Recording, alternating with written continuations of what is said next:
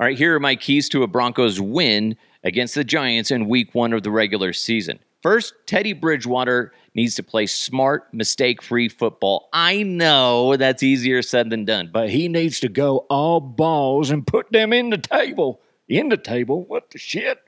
Anyway, Teddy needs to use all the weapons at his disposal. Okay, get the ball to Jeudy, Sutton, Fant, Hamler, but he cannot forget about Melvin Gordon. Melvin Gordon is a key part to this win.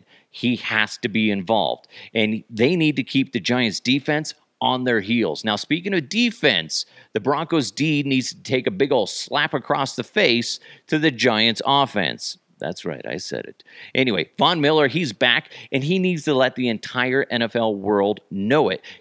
They need to create chaos for the Giants offense. They have to do it. That doesn't necessarily mean a lot of sacks. That means just causing a lot of pressure on Daniel Jones. He's still a young guy and he's prone to mistakes. Make him make a mistake. And you know what?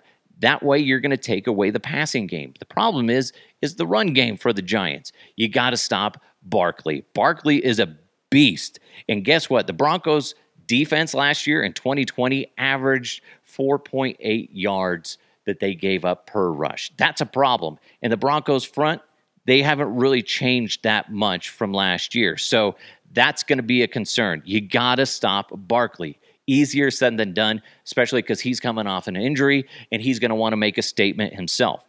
Now, special teams just don't suck, okay? That's it. Just don't suck.